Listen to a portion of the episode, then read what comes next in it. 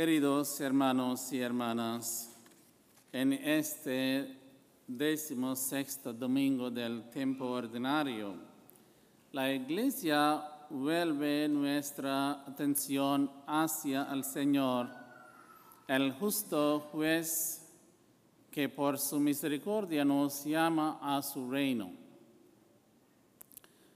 También nos recuerda que es Cristo y el Espíritu Santo uh, que nos ayuden en nuestro camino hacia el reino de, las, de la justicia de Dios. En la primera lectura de hoy, sabiduría exaltó Dios por, por ser un juez justo. Ustedes nunca juzgar injustamente. Tu poder es el fundamento um, de tu justicia. Esta es uh, la naturaleza de nuestro Dios. En su misericordia nos perdona y nos da nuevas uh, oportunidades. Por lo tanto, la sabiduría dice, has llenado a tus hijos de una dulce uh, esperanza, ya que al pecador uh, le das tiempo para que se arrepienta. arrepienta.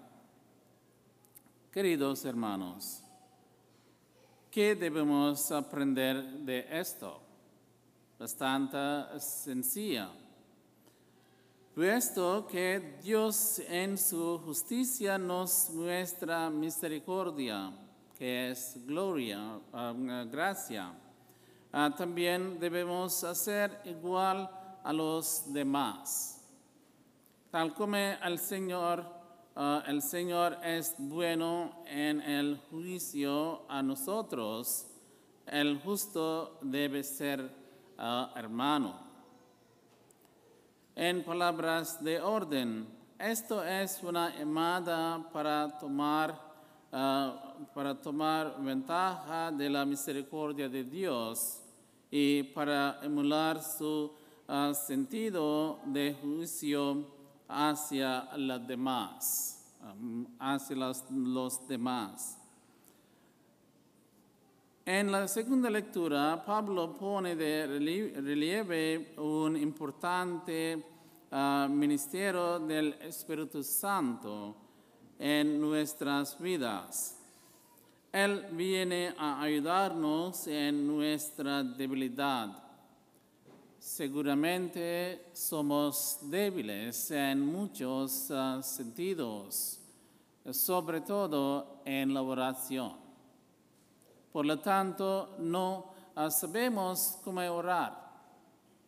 Aquí es donde Él nos ayude. Nos fortalece en la oración y de igual modo aboga por nosotros ante Dios. Solo Él puede tener éxito donde fallamos presentando nuestras necesidades eh, de manera que Dios eh, entiende perfectamente. En el Evangelio, Jesús eh, utiliza tres parábolas para enseñarnos sobre la naturaleza, reino y el juicio de Dios. Sin embargo, de estas tres parábolas, la parábola del trigo y la cizaña dice toda la historia en una sola pieza. Otra vez, como en la parábola del sembrador, uno podría preguntar, ¿qué, buen agricultor ah, permitiría que las malas herbas uh, crecen junto con sus cultivos. En esta parábola, él tomó lo que obviamente nos parece un gran ah, riesgo. Sin embargo, Él los permitió crecer juntos para que la diferencia sería muy clara. Dios sabía esto antes de tiempo. Por lo tanto, Él no creó dos mundos ah, separados, uno para los ah, justos y otro ah, para los pecadores. Él permite que todos podamos convivir juntos en este mismo mundo, aunque obviamente arriesgado puede ser de algunos de los beneficios. Los justos aprenden de la miseria de los pecadores y sigue luchando para seguir siendo virtuoso. Mientras que el pecador viendo el triunfo de los justos, eh, igual lucha por vivir una mejor eh, vida. Sin embargo, Pablo nos recuerda que, pues, aunque vivimos en el mundo, no libramos um, batallas como lo es el mundo, no conformen a este mundo. Queridos hermanos y hermanas, por lo tanto, al permitir esta um, peligrosa y riesgosa cohabitación, Dios en su misericordia nos da la oportunidad de arrepentirse y prepararse para el gran ah, día de cosecha. La buena semilla ah, sobrevivió a la competencia por nutrientes y espacio con la cizaña a través de la fuerza de su um, viabilidad.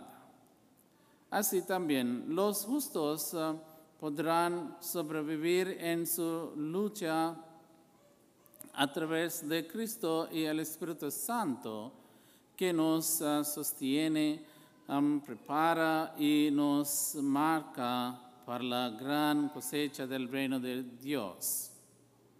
Así pues, la parábola del trigo y la cizaña muestra cómo Dios, um, el justo y misericordioso juez, actúa bondadosamente con todas sus criaturas.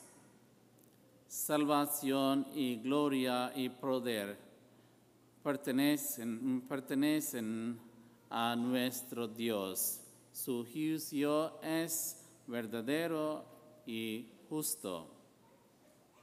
Que Dios nos bendiga. Amén.